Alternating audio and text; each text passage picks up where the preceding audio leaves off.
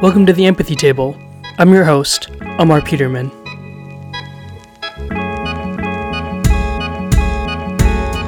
It's an honor to welcome Dr. Michelle Ami Reyes to the very first episode of the second season of the Empathy Table.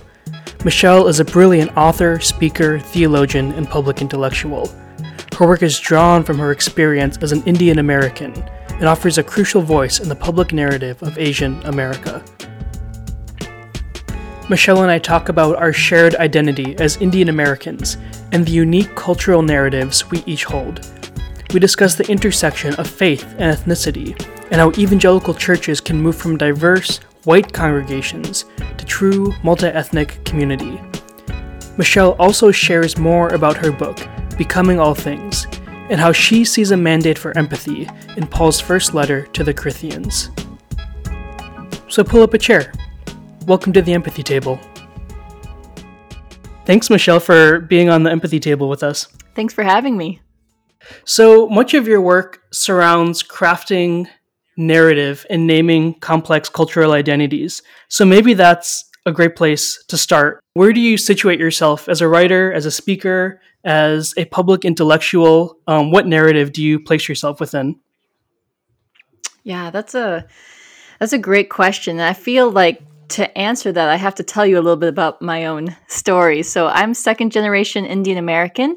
I was born in South Carolina, grew up in Minnesota, and now live in Austin, Texas, where my husband and I are church planters. Um, but to take a step back, so my mother, she's a first generation immigrant, um, ethnically 100% Indian, but she was not born in India. She was born and raised in Uganda, Africa. And um, her great great grandparents were brought there as forced laborers by the British Empire to build the railroads. And so that's what brought them there. They stayed long enough to have families and settle down.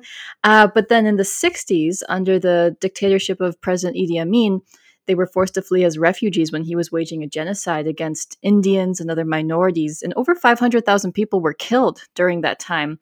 Uh, eventually my mom made her way to the united states uh, and this was shortly after the 1965 immigration act which once again allowed asians into the country. Uh, and then she married my dad who is blonde haired blue eyed he's of british german heritage.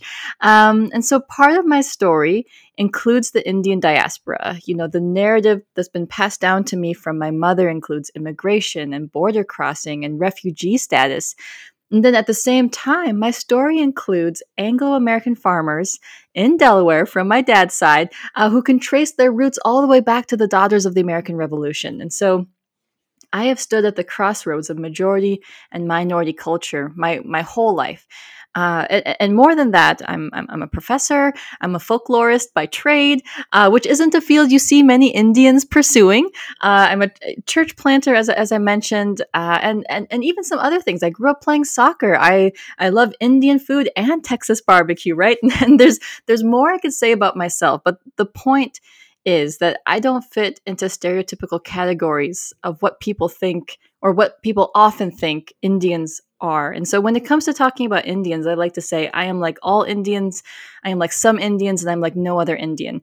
Uh, I'm a unique individual, and, and, and the same is true. And Amar, I was even thinking about just you and I, like we are both Indians, uh, but our stories and our ways of seeing and moving uh, throughout the world are unique and different. Yeah. And, and so we need to understand this about ourselves, but also others. Uh, and, and, my hope in sharing my own story and and through my writing and speaking is to encourage folks to, on the one hand, lean into and develop and even celebrate their God given cultural identities, uh, understand who they are as unique individuals, and at the same time to learn how to see each person they encounter as a unique individual as well. So instead of making assumptions about what a person might like, um, where they're from, what they do, what you know, what they value. We need to come with a blank slate and and ask open-ended questions like, uh, "What's your story? What are your ethnic roots?" Um, and give folks the honor of self-definition and of presenting themselves in whatever way that that they they they, they want people to, to understand them and then enjoy people simply for who they are. So that's my long answer to to to what's my story. Yeah i love that. And i've and i've heard your story before and i resonate with with so much of it. Like i said i'm adopted and you were raised in in minnesota. I was raised in green bay wisconsin in a small okay. polish village called pulaski. Uh, and so i was an Indian guy playing bass in polka bands, raised by a white family and trying to figure out what it means to be Indian, what it means to fit in. And there's, you know, the common experiences of trying to bring, you know, wearing a, a bindi on my ear, on my forehead, trying to see how that plays into my own world, going to Starbucks with friends and like ordering on their menu chai tea. Chai tea. Uh, or ch- tea yeah. Uh, trying to be like, well, I'm different from you, but it's trying to, and it's trying to find ways to understand my own mm. cultural identity through the resources I had available to me. And that often is the in the complex narrative of Asian America and Indian America that doesn't fit into these kind of very neat yeah. boxes of what you're supposed to look like, what you're supposed to do, how you're supposed to act and be different versus be uh, similar or assimilate to to culture. And so I appreciate your story and the way that you've articulated.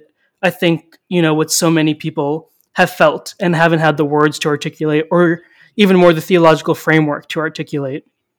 That's right. That's right. Yeah, and I mean, I've grown up my whole life, like I mentioned, at these crossroads, and and so on the one hand, I've I've had so many uh, dominant culture folks throughout my life tell me, you know, you don't you don't look like an Indian, or you yeah. don't look like the Indians I know, uh, or or similar sorts of things, or oh you don't you don't eat naan like I thought that's what all Indians eat, you know? And I'm like, yeah, every once in a while when I go to the restaurant and we decide to be fancy, we order naan, but you know my mom is from the state of Gujarat and we eat you know rotis and things like that. Uh, so on the one hand, um, I, I, so often I haven't fit into pre-programmed categories of, of of who Anglo Americans often understand Indians to be. But then on the other hand, when I so often when I run into Indians who are straight from mm. India, you know, they also yes, want to let me yes. know you're not a real Indian. you're not a true Indian because you're not 100% ethnically Indian, right? And so um, for so long i felt shame because of that like there's something wrong with me i don't fit in anywhere uh, and, and and i've had to go on this journey from shame to then understanding who god has made me uh, to then being able to celebrate that and say mm. that that's a good thing you know i i and, and and the same for you we we sit in these liminal spaces but there's divine intent in liminality. There's divine intent and being on the margins and not fitting into the categories. And I truly believe, Amar, that for people like you and I, bicultural, multicultural folks uh, who don't fit into these pre programmed categories, God is using us as the bridge builders uh, to cross the divide and to lead the path to racial reconciliation. And so, um, you know, there's there's a lot of beauty and intent in in living at those intersections of multiple worlds.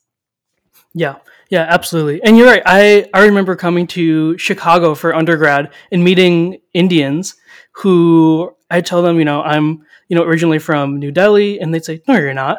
like, you can't be. Like, I can't. We're and just like a, such a confusion. And in my response, such a, a shame mm. to not be able to speak Hindi with them yeah. or for them to not recognize me as part of their culture. You know, I often introduce myself most commonly with my Americanized version of my name because that's what I've grown up with. It, uh, I learned quickly on in the Midwest. It was a it was a difficult task to try to use an alternate or more authentic pronunciation.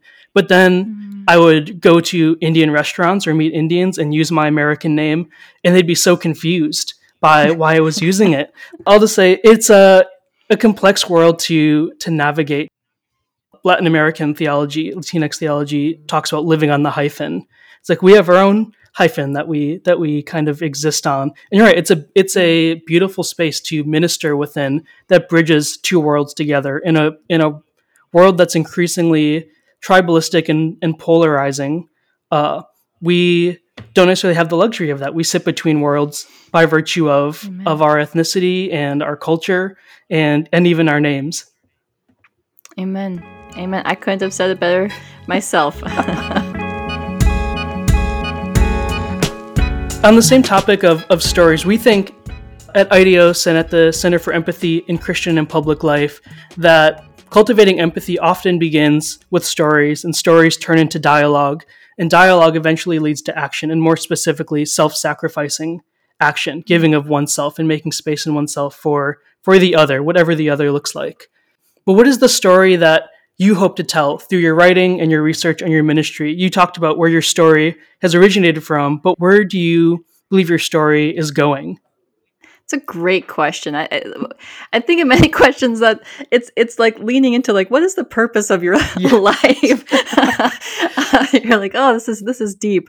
Uh, but I, I I think that for me, my heart, being a church planter, and and now. Uh, you know, having the title of scholar in residence uh, within my church as well, my heart is for the church. My heart is to equip, inspire, resource the church and so um, you know when I, when I share my story I my my first demographic I mean I'm hoping anyone will hear and listen right like when we share our stories we yeah. like anyone who listens we're like praise God but you know when I share my stories I, I have the intent of speaking to the church mm. um, and my heart is for for the church to actually live into the beautiful biblical, multi ethnic body of Christ that we have always intended to be.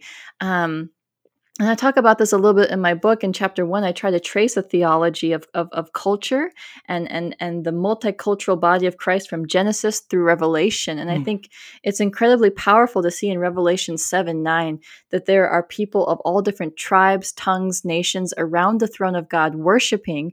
It's a multi ethnic, multicultural body of Christ. Yeah. And this is so important because so often today people talk about, you know, they they highlight spiritual identities to the detriment of all else. And and and we think that you know we should only be focusing on the fact that we're one in Christ and that cultural identities are just part of some sort of secular agenda.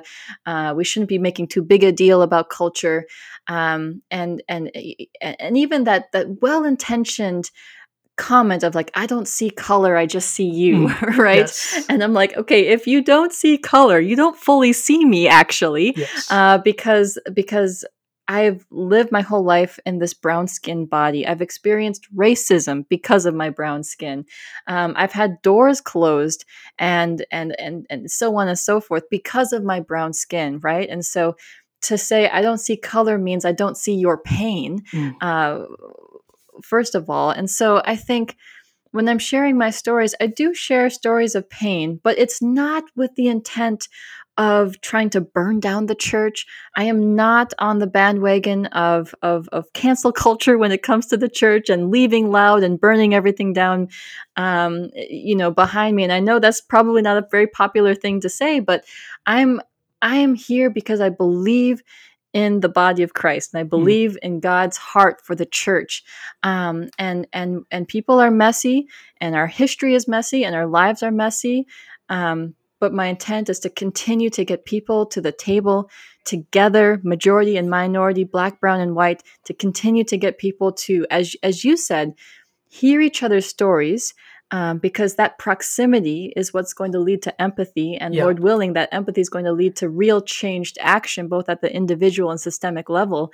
Um, and so I'm hoping to see that within pastors, within congregations, and to not just throw it in people's faces and say okay you've just screwed up and and now you all need to feel guilty and you know we're just gonna like throw you out i think that's like throwing the baby out with the bathwater right yeah. um, but how can we lovingly invite people to a better way. I think that's the pastoral voice, that's the biblical voice. Um, and so that's my long way of saying that my heart is for the church, and these stories are for the church to grow, to wrestle with some of the the, the, the sins of its past, right? The mm. the things yeah. that we're, we're we're we're we're doing wrong, um, but for the sake of growing and and and and being stronger as a result. And that brings up a a really good point of talking about the church. I mean, you know, you hold the the you know coveted position of being a reverend doctor, holding together an emphasis on the church and practically serving people on the ground in local communities, but also having a foot in the academy and being theologically trained. And that brings a lot of questions to my mind. Uh, but one that I think is is pertinent, especially for our, for our conversation today, is that there's a push for multi ethnic churches, for this idea of a multi ethnic church um, that doesn't fully understand what it actually means to be multi-ethnic or even more multicultural, which is a whole different thing in itself.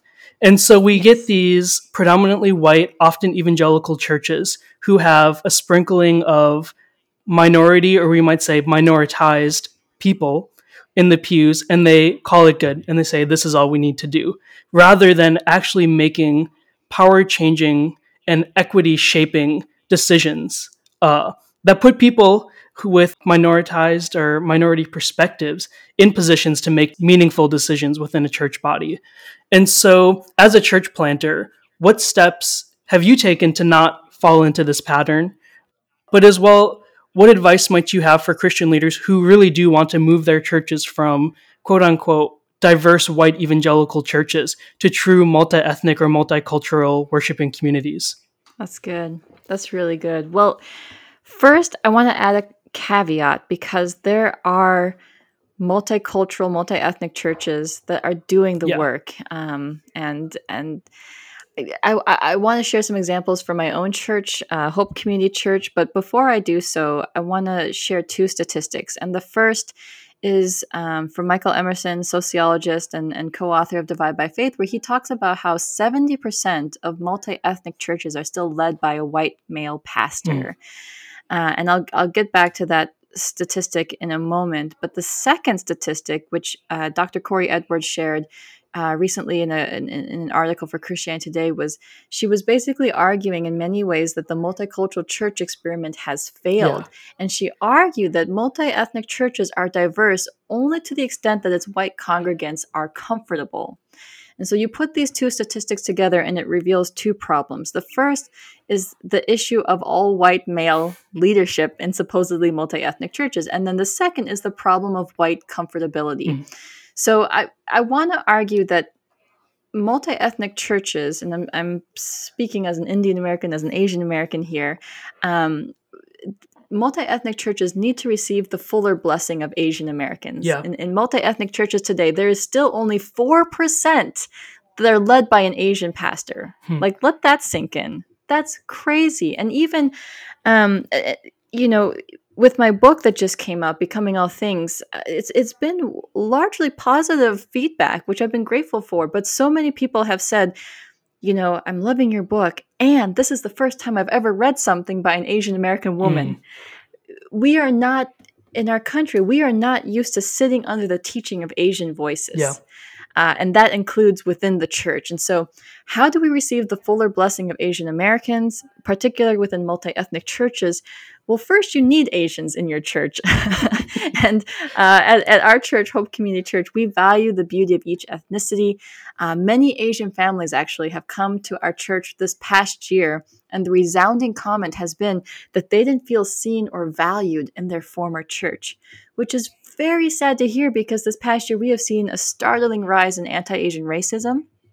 Uh, but but not only that, many of them didn't hear their pastors uh, say anything about the March 16th Atlanta massacre, mm. in which six Asian women were killed.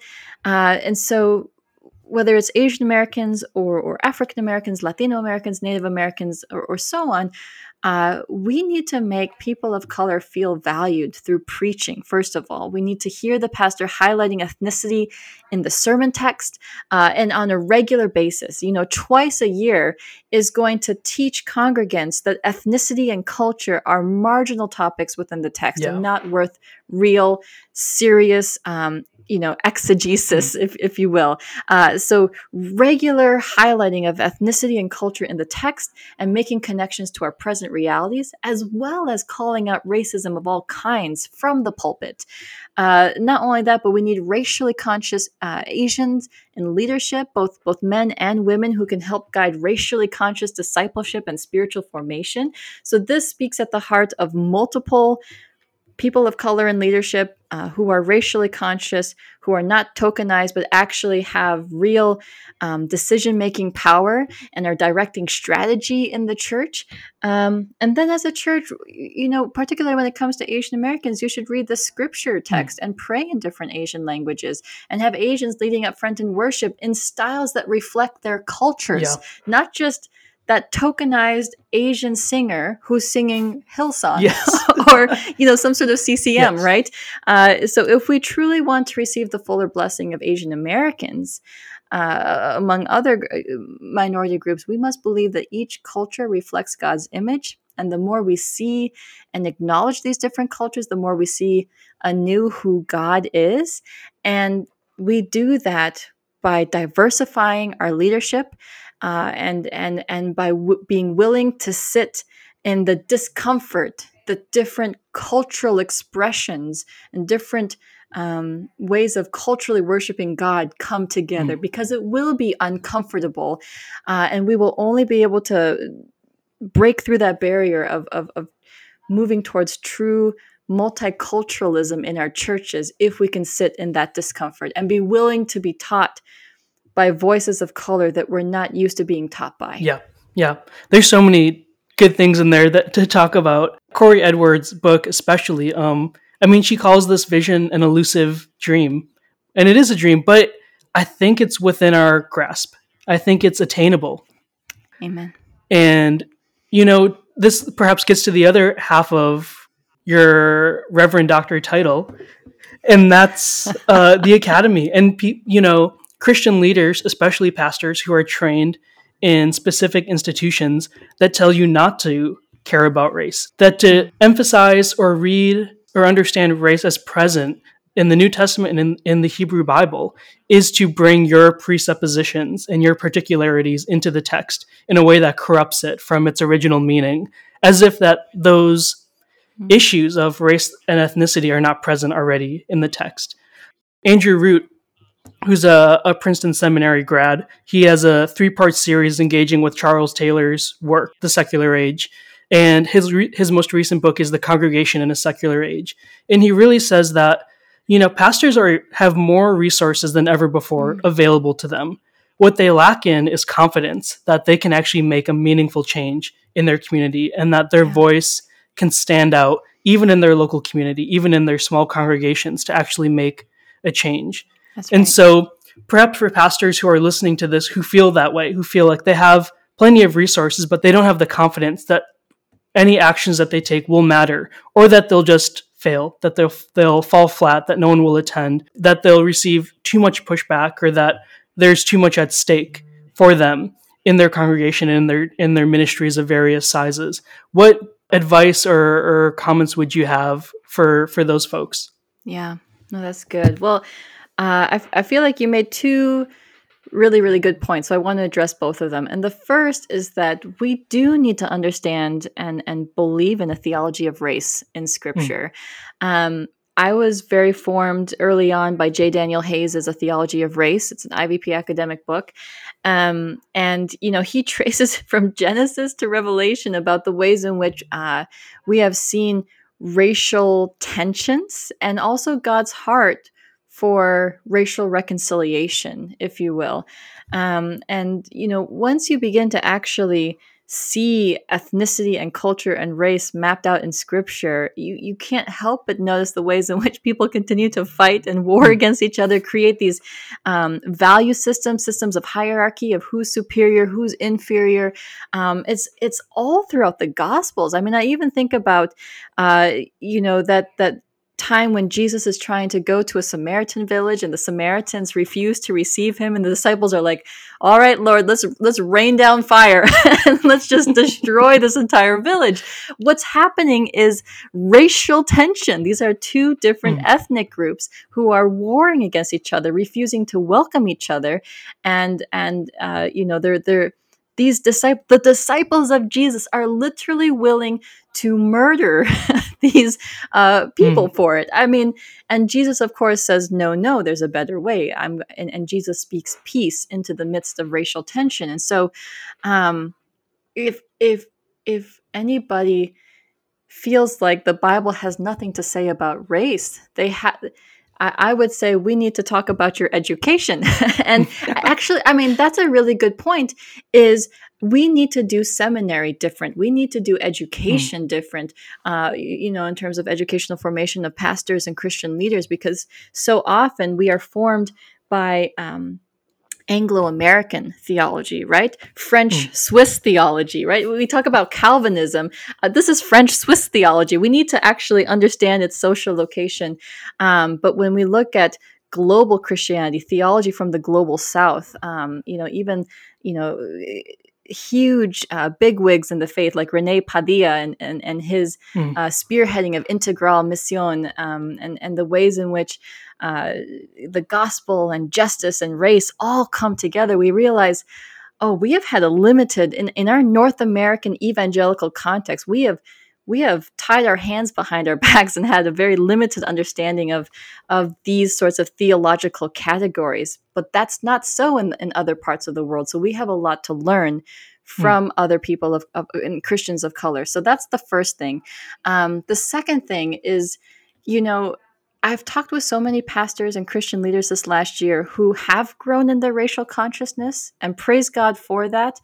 Um, there's you know, it's sad, but so many people that Aaron and I have talked to pre May 25th of last year did not believe that racism was a problem in our country did not hmm. believe mm. that racial tension was was real that racial inequity was real and then the death of george floyd happened and all of a sudden it was like god worked in people's hearts and minds and those same people have come back to us and said i i now better understand at least the concept that racism is real and that racism exists and these are real problems in our country. And while that's incredible, there is this knee jerk reaction like, okay, now I have to fix everything. and yes, we have this like white savior mentality of like, okay, now that I know that this problem exists, I'm going to come in and fix it all. Um, and the reality is, we just can't do that, particularly if you are from the dominant culture. And so this is I, I love what IDEOS is doing. I love this this um, push towards empathy and stories because that's exactly what we need to be doing right now. Um, and, and so my question is, who are you listening to? Who are you talking to? Who are you rubbing shoulders with? Um, and I'll even give the example of our own church, Hope Community Church in East Austin. Like my husband grew up in East Austin. He knows this community. It's a disadvantaged, poor black and brown community. He grew up single mom, government housing. Um, so, in many ways, Aaron does know the needs of this community, but even still, he's just one individual. And for our church, we make it a priority to build relationships with the people in government housing around where mm. we meet as a church, uh, which requires weekly uh, knocking on people's doors and praying with them, asking them, you know, what are your needs so that we can both tell them about Jesus, but then also find out, oh, okay, this person needs rent money or this person needs groceries. Yeah, um, and because we had relationships, because we have relationships with real people in the community, when when there are times of crisis, we go to them and ask them, what do you need right now? Like when there was a winter storm that just wiped out Austin and, and a lot of Texas in February, we were asking people on the ground, what do you need? Whether it was blankets or um, heaters or just basic supplies, because too often we try to come in thinking we know what people need. and, mm. and the reality is, so often they're going to turn us away and say, We don't need that. Like, why are you offering this to us? This is not going to help us at all. So, real people and real stories should dictate our relief efforts, our justice initiatives. We can't just be creating these out of a, a vacuum or out of some sort of intellectual theoretical experiment. Um, and so for for pastors and Christian leaders trying to figure out what's the next step, how do I do this well? Let real people and real communities uh, direct your efforts, and then trust that God will be fruitful and and and productive and faithful through that. Um, so th- there it is. That's my answer. Incredible. There's so much there. You, as I was listening, touched on basically what we at the CECPL are calling the way of empathy. That really is modeled after the life and ministry of Jesus and, of course, the teachings of Scripture that really say empathy begins with attention, paying attention to those around us who are different. Uh, attention then leads us into closer proximity to those people and building relationships, uh, having conversations, hearing stories, which ultimately cultivates in us humility that we aren't saviors, that we do need uh, we need to rely on one another and lean on one another. Ultimately, lean on lean on the Lord, and then that leads to sacrifice, to being able to enter into the space of the other, Amen. those who are different from us, with the full humility that you know God has made us in a great diversity. That you know to go back to not a French or Swiss, but Dutch theologian Herman Bavinck, you know, and there's a, a, collective bearing of the Imago Dei mm. that one people or place cannot contain the fullness of God's image bearing property on, on mankind. But when we're in community and we read from our particularities, and you know, we can have we can have Karl Barth who says God is transcendent. We can have Jarena Lee who says God's speaking to me, and we can have Justo Gonzalez who says God is found on the margins of society mm. and the board. You know, he's in Galilee, uh, and we bring all of these perspectives together, and now we have a fuller image of who God is. That's right. By embracing particularity within community, with being able to not emphasize God only as liberator, but also God as marginalized, also God as immanent, also God as transcendent. Uh, and that only happens when we can be in relationship with one another. And that definitely, you're right, that needs to happen at a local ecclesial level, not just a lofty theological one. Amen. Amen. And our theology should be born from yes. the streets. yes, absolutely. yeah.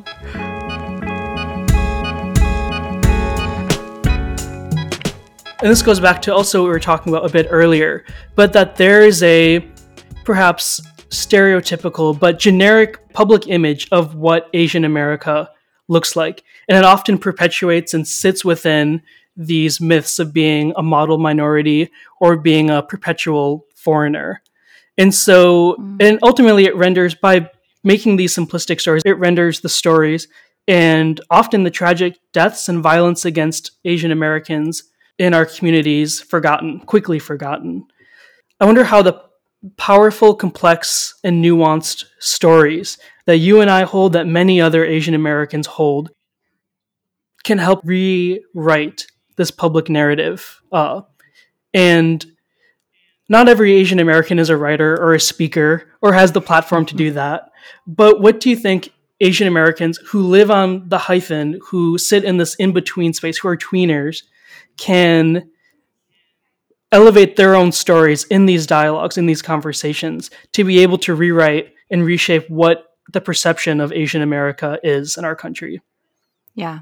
I love that you asked this question, and I love that you're highlighting second gen immigrants because this is actually a really important um, element to this story is that that there are huge differences between first gen and second gen immigrants mm. and we have different priorities you know folks like my mom you know our, our parents age they they came into this country they saw the racism that african americans were experiencing and their response was okay we just have to keep our head down you know not shake the boat uh, don't challenge the status quo and um, I saw this played out even after 9/11. Mm. Uh, you know, it's crazy the the amount of uh, South Asian racism that escalated after after 9/11, and for so many of us, a second gen, watching our parents say nothing and yeah. do nothing, right?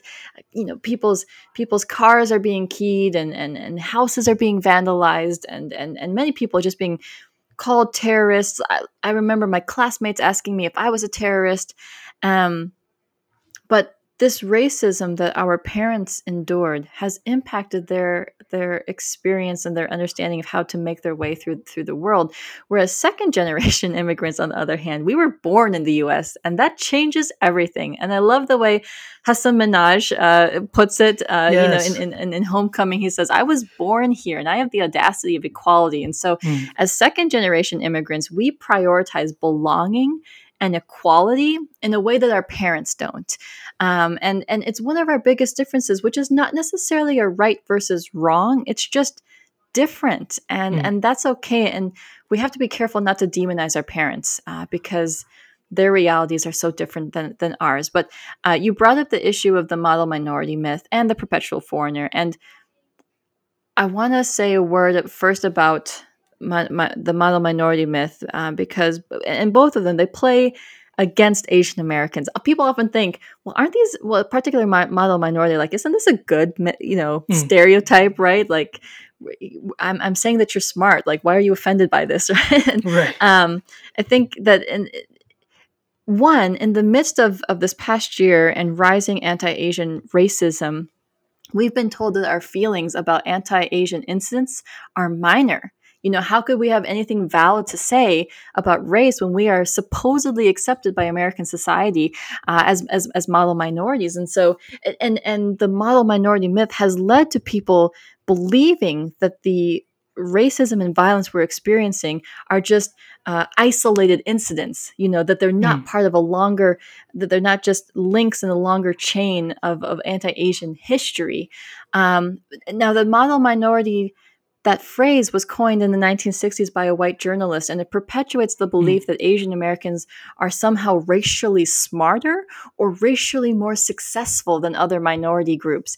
And the problem with this, and I love the way that law professor Frank Wu, who's also the author of Yellow, uh, ex- explains it, is that this is it's not a compliment. It's just false flattery mm. uh, because it's used to insult other people of color. This this term arose during the civil rights era, and it was it was used to pit Asian Americans against African Americans, and, and, and the saying went basically, you know, if Asians can succeed, then why can't Black people? Right. Um, you know, why can't Latinos? And this is how Asians are used as a wedge between white people and other minorities. So, um, how do we combat the perpetual foreigner syndrome? How do we combat the model minority myth, particularly as second generation uh, Asian Americans who uh, want to raise our voices and want to share our stories? I think one, we need to grow in our racial consciousness. Mm. I hmm. think particularly for us as Christians, but I think this is true across the board. Many of us have stayed white proximate and we have tried to fly under the radar. Uh, and because of that, we really haven't developed our own racial consciousness. We need to understand who we are and our own history. And there's yeah. education that needs to go into that. Um, many of us, you know, in, in schools, Asian American history isn't taught. We need to go and learn our own history. Uh, and second, we need to think through ways that we can actively deconstruct these myths, actively deconstruct the model minority myth in particular. Um, and in this narrative where Asians are leveraged against other minority groups, we need to engage in, and I love this phrase, model minority mutiny. It's a phrase mm. that hmm. was coined by Change Lab Soya Jung uh, and Scot Nakagawa. And it's a hard thing to ask, but it, it goes to your question of, of raising our voices, sharing our stories, letting people know, hey, this is what we're experiencing. Even in my book, um, people keep reaching out and they're like, wow, I had no idea that you'd gone through this, or I had no idea that Indian Americans or Asian Americans experience these sorts of things in our country. Like people don't mm. know. Yeah. So I think part of how we bring change is through shifting and flipping the narrative and we have to actually share some of these painful experiences bring them into the light so we can deconstruct these these myths. So i think uh, beyond that some of us have even fed into these stereotypic images and uh, and so i think it really is going to require all of us as asian americans to to to work to undo these things together. Yeah absolutely. And you're right it's it's a lot easier to be white proximate to kind of indirectly accept these myths and take the path of really least resistance. We're able to survive. We're able to, you know, in some ways find our own way to flourish within someone else's, really someone else's construction. We're trying to stake our little home on someone else's property, someone else's world. Um, that ultimately is going to hinder us because they will then control what comes outside of our walls and what we're able to really say say and do. And so yeah absolutely. Uh, it would be it would be a disservice to not explicitly mention your book in our time. And so because it is yeah it is excellent. And like you said it's resonated with with so many people including myself. And uh, will i'm sure continue to resonate and make an impact across local churches across our country. But you you draw the title of the book becoming all things from 1 Corinthians 9, where Paul says, I've become all things to all people, so that by all possible means I might save some.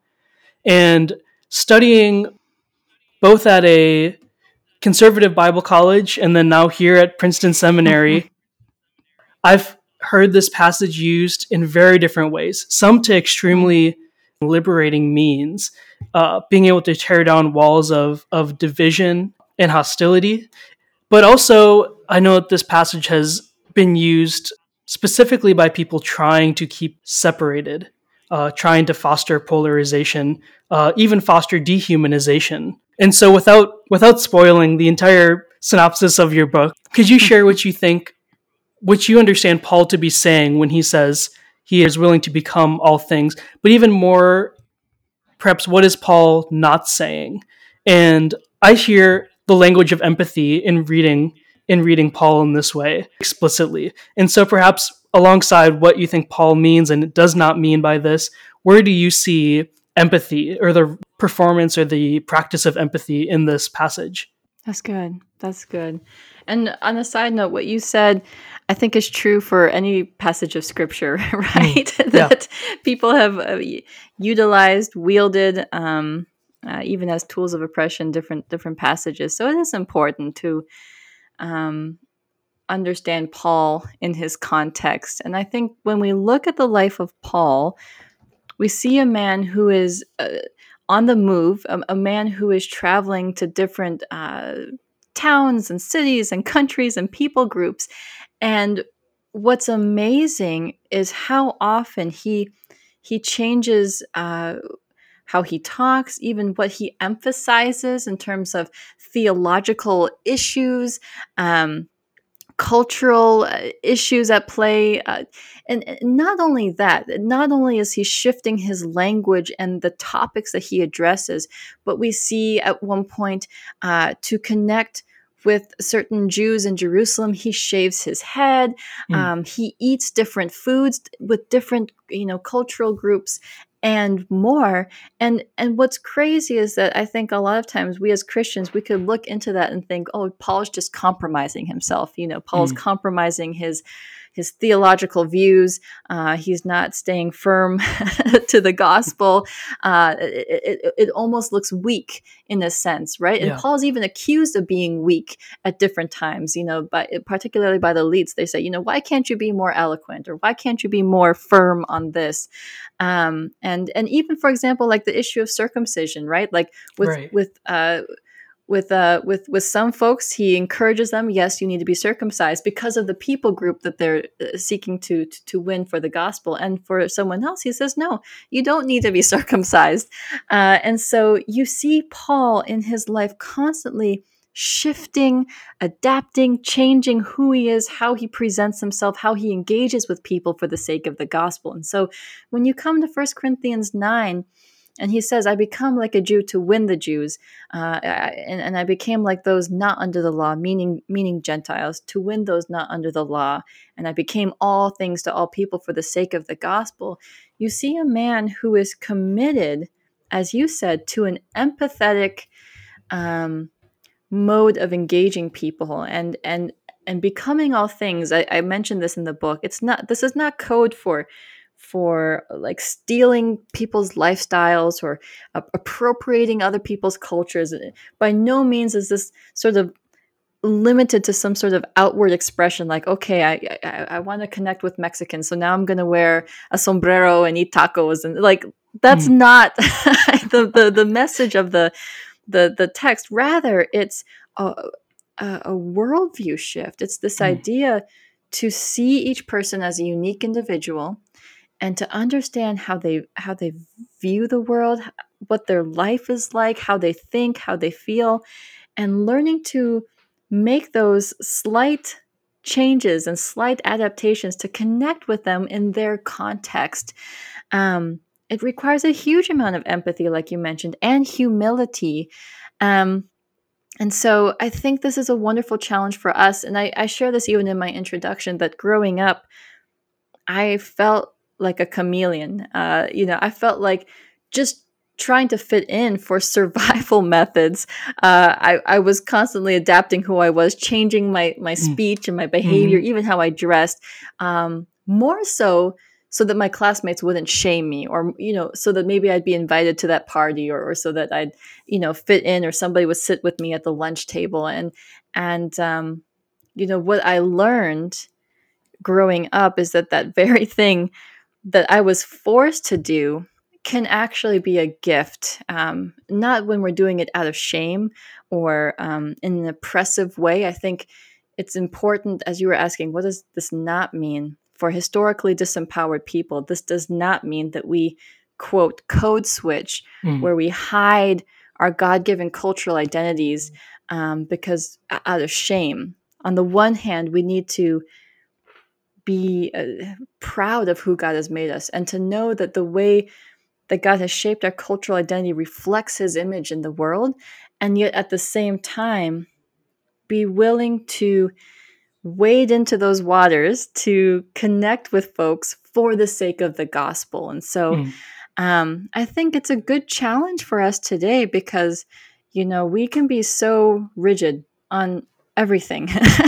like Christians are always like, you know, in-house fighting about hmm. everything, mm. whether it's political views, whether it's uh, what you're supposed to eat or not drink, uh, where you're supposed to go, um, what theological issues are the most important, which theological hills to die on and which not to. And and I think um, what we see is that the law of the law of Christ is far broader mm. and far more open handed than we often make it to be. There were certain things that Jesus refused to do. And if Jesus refused to do it, we should not do those things either. Mm. But outside of that, there was a lot of things Jesus did that angered the religious elites of the day. There was a lot of yeah. things that he did that the Pharisees and the Sadducees were enraged about. And I think about how in our context today, there are things that we have even established as status quo within North American evangelical Christianity that we need to deconstruct for the sake of loving our neighbor fully and, and loving them well.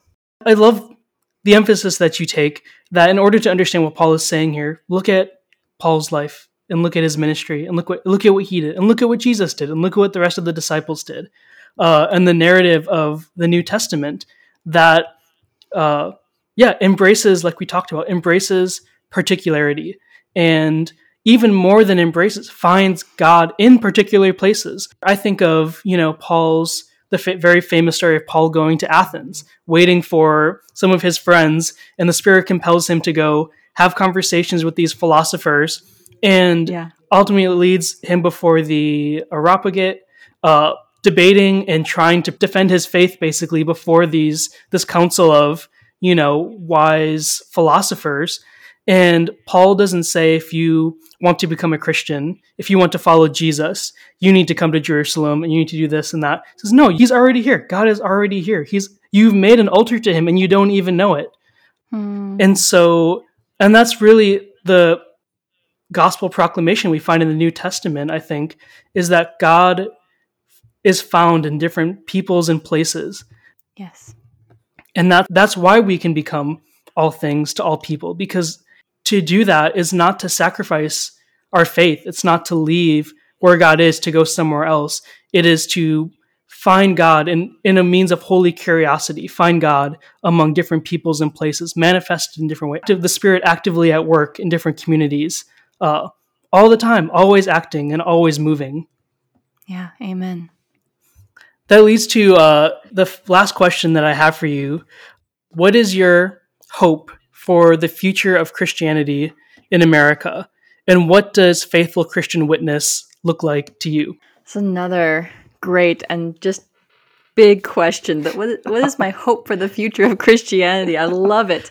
Um, I would say this: my hope is that, and I'm, I'll speak specifically for North American evangelical Christianity. Mm. My hope is that we regain a robust understanding of the gospel.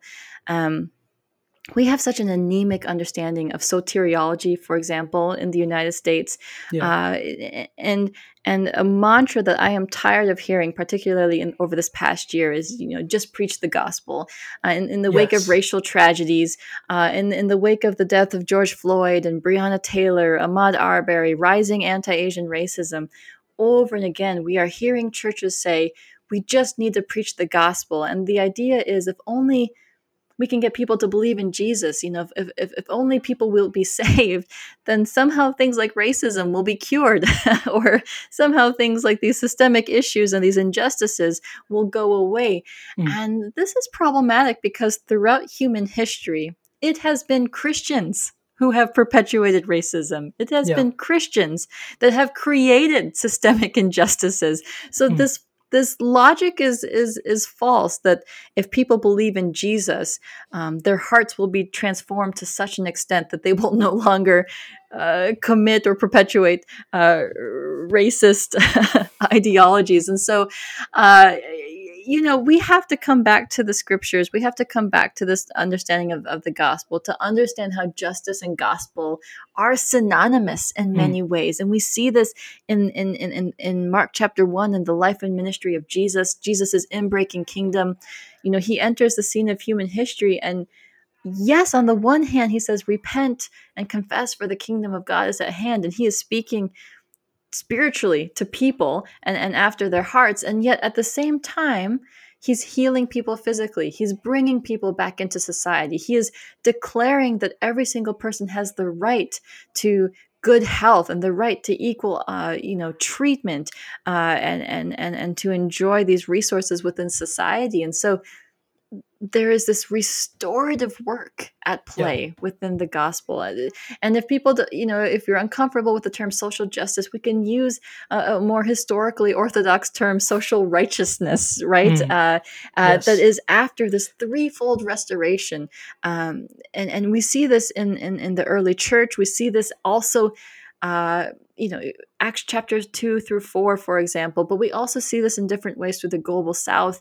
Um, even in, in, in, in Asia, for example, that that people christians of, of, christians around the world are pursuing restorative justice uh, not just punitive justice if mm. you will yeah. uh, they you know we can hold both in balance uh, and seek a threefold restoration of, of, of, relationships between god and man uh, but also relationships between humans and humans, uh, and then also restoration between humans and nature or and our environment, which on the one hand means nature, but on the other hand refers to systems. Like yeah, Jesus, yeah, yeah, yeah. Jesus addresses all of that in his gospel proclamation, and so um, I would love to see. North American evangelical Christianity regain this robust understanding of the gospel, um, you know, and when people, t- you know, when people criticize me or our church or the work that we're doing and say you just need to you know focus on the gospel. My answer is i am. I am focusing on the gospel and i invite you to do the same because mm, uh, jesus sure. is after restorative work and that means caring for the whole person physical spiritual emotional social. Um, and I, I, my hope is that we can re- recapture that as as as the church in america today. Yeah Thank you, Michelle, for your, your wisdom and insight and, and scholarship and your excellent book. It was an honor to be able to talk with you today. Oh, thank you for having me. Likewise.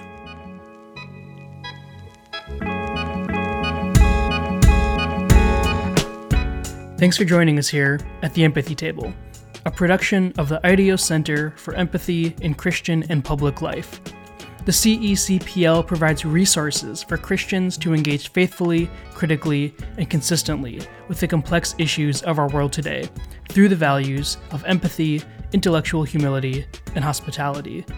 Make sure to subscribe on your favorite podcast app and visit us at ideos.is backslash CECPL.